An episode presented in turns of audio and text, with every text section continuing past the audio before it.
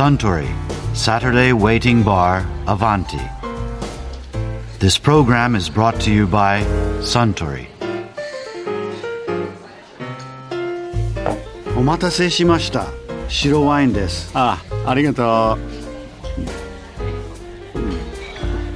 ああ美味しいあねえスタン先日シリーズ5作目が公開された映画の「バイオハザード」ってもともとはゲームだったんですよね。ああ確かにそうでした。トゥームレーダーももともとゲームでしたしハリウッドではゲーム作品を映画化しなかなかの成功を収めているようですね。そういえば先月人気ゲームのメタルギアソリッドがホリウッドで映画化されるという発表もありましたよ。確かプロデューサーはスパイダーマンシリーズや X メンシリーズアイアンマンなど数々の大ヒット映画を手掛けられた方だそうですね。こちらもまた期待が持てる作品になりそうです。あそうだ。ゲームといえば先日アバンティにいらしていたオンラインゲーム協会事務局長の川口洋二さんがこんなお話もされていましたね。オンラインゲームって韓国のものがやっぱり最初に入ってきたみたいな感じなんですか、ええ、そうなんですよね。で日本のものもあったんですけど日本のものはパッケージソフトを買ってそれからまあ定額でお金を払う仕組みだったんでで韓国から来たモデルってそのゲーム自体がタダだったんでよりこうなんかユーザーが飛びつきやすくなってるような仕組みだったんですよね、でもそれ別にハングルでとかいうことじゃなくて、それは日本語化してみたいな、すべて日本語にローカライズして入ってきますね。でもやっぱりちょっとその国民性のね微妙な違いみたいなところとかで、やっぱりそれを受けないとかなんかそういうのはあったりとか、はい、そういう様子ありますよ。で、まあ、一般的に業界で言われていることは、例えばあの韓国とか中国は PK、プレイヤーキルっていうんですけど戦って殺すんですよね。殺すっていうかその戦いを挑まれて、そのまあ、ゲーム上でその死んでしまうというようなゲームが多いんですよ。で日本っていうのはそういうの嫌いますよね、ええだから日本はどっちかというとコミュニティを取りながら和気あいあいとみんなでパーティーを組んでやっていくっていうのが好きなんで、そこら辺が非常にいわゆる国民性が違いますよね。で私はまあ東南アジア、まあ、いろんな国に市場調査オンラインゲーム市場調査行くんですけども、ベトナムも同じだって言ってましたね。えー、でベトナム PK はダメなんだよって言われたんで、業界の人に、国によってやっぱ違いますよね受けるポイントっていうところは。そういうことでいうとやっぱり日本独自のゲームっていうのが、ね、当然その今おっしゃった和気あい。あいみたいな感じっていうのってやっぱり受けるところは受けるそうですね、うん、外に出ていくえー、で個人同士で戦うとかはあんまり良くないですね、ユーザーの人気が。うん。そうするとその当然日本のものっていうのが、まあ、日本である程度ヒットしてくると、はい、じゃあ今お話出たベトナムみたいなところでっていうと、当然それを輸出していくみたいな。えー、うん。はいあの日本のゲームは結構最近あの国産のものが増えたっていう背景があって、えー、どんどん海外に進出してるんですよ。で台湾中国韓国は言わずもがな最近ベトナムとか、うん、それからインドネシアとか、うん、マレーシアとかタイとかには行ってますね。あでも結構アジアなんですか、はい、アジアがやはりオンラインゲームの文化っていうのはまずあのアジアで生まれた東アジアで生まれた今のモデルがありまして、うんうん、それがいち早く伝わったのがアジアだったんですよ。うん、でアメリカとかそれからヨーロッパっていうのは、逆に、まあ、SNS 上のソーシャルゲームができた2007年以降、オンラインゲームが普及してきたんで、実はアジアの方が早かったんですよね。ええそういうことでいうとヨーロッパとかアメリカの市場っていうのはまだまだっていうことなんですか、はいでもあのフェイスブック上のオンラインゲームソーシャルゲームがもう接近してしまってるんで、うん、ヨーロッパとアメリカですね、うん、ですから国のそういう状況に合わせてオンラインゲームがいろんな形を変えて普及してるっていう状況ですね。日本初のなんかそういうこう SNS 上のゲームが海外に行くみたいなことっていうのは、はい、あやってます、うん、えー、っとまあ数社我々の会員の中にも、まあ、西海岸に進出して、まあ、オンラインゲームをソーシャルゲームに変えて、フェイスブック上でサービスしてますね、まあ、それがまあ3社ぐらいありまして、一方それからまああの自社のオンラインゲームをライセンスアウトしてアメリカに進出してるって企業もありますんで、だからまあ形を変えていろいろな形でオンラインゲームは各国に今進出してるっていう状況ですね、はい、そうするとなんかこう輸入したり輸出したりみたいなことで結構こうぐちゃぐちゃになって、っていうふうな状況なんですかね。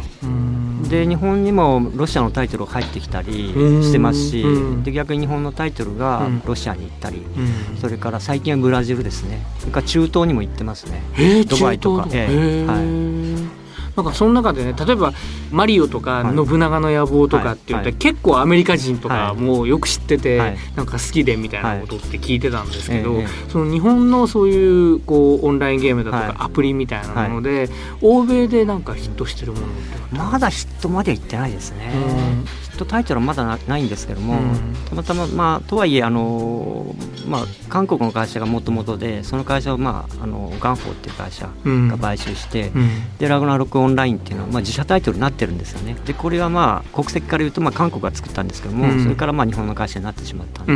このタイトルはおそらくですね2 3 0か国ぐらいでサービスされてますね。2 3 0か国、ええ、だから厳密には国産タイトルとは言いにくいんですけども、日本の会社の、まあ、ゲームということで言うと、まあ、東南アジアはもちろんブラジルでもやってますし、中東でもこう行ったらやってましたね、はい、で中東バージョンは肌の露出がダメなんで、もう全部ベールをかぶった女性とか、えー、おへそも出しちゃダメなんで、えー、あと教会が出ると NG なんで、えー、教会魔法 NG ですよね。えー、なるほど。やっぱりお国柄に合わせてみたいな、えー、でどんどん国ごとにローカライズしていってますよね。はい。それはもともと韓国のゲームでっていうことでいうと、はい。はい、韓国では今はどうなんですか？韓国ではそれほど人気はないですね。日本ほどは、はい、日本はもう確固たる人気があってずっといまだに10年間結構いい売り上げを上げてますけどね。ほうほどね。そうするとその何が来るかみたいなところってこう結構じわじわじわっと伸びていくみたいなのが割と特徴みたいな、そうですね、まあ、じわじわってきて一気にブレイクするっていうのが多いですよね、最初からドカンっていうのはなかなかないですよね。そういうもんじゃないんだ、えー、でテレコマーシャルを売ったから例えばスマートフォンのアプリが、オンラインゲームがヒットしてるかっていうそうでもなくて、全くテレビコマーシャルやってないものが1位に来たり平気でありますんでね、はいだからそこら辺の何をヒットするかっていうのは非常に見極め難しいですね。はい。じゃあロングテールでずっと来てて、はい、ある時になんかどっかの国でポーンとこう、はい、跳ねるみたいな。ありますありますそれはことがある、ええ、ありますあります、ええ、そうするとなんかとりあえずは作ってなんかやってみないとみたいな、うん、ね。分かんないからっつって、えでも当然その配信しても誰も見向きもしないみたいなものっていうのもあるわけですよね。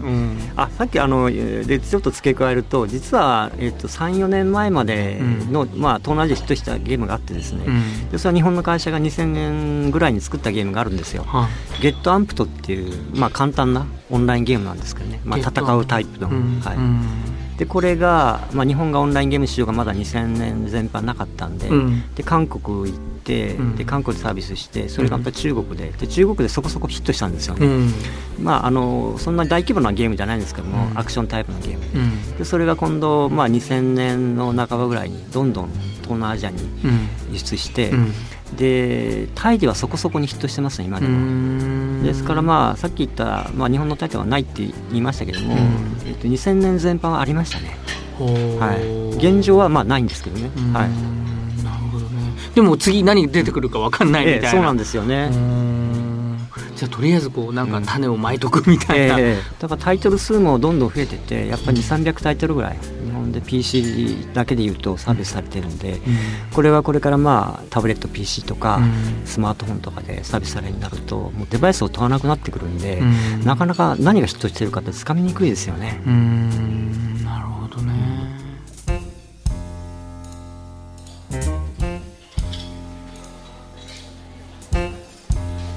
いや川口洋二さんのお話面白かったですね。あスタン白ワインをもう一杯。かしこまりました。ところでアバンティの常連客たちの会話にもっと聞き耳を立ててみたいとおっしゃる方は毎週土曜日の夕方お近くの FM 局で放送のサントリーサタデーウェイティングバーをお尋ねください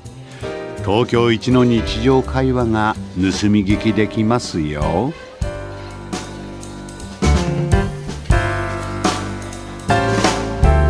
Suntory Saturday Waiting Bar Avanti This program was brought to you by Suntory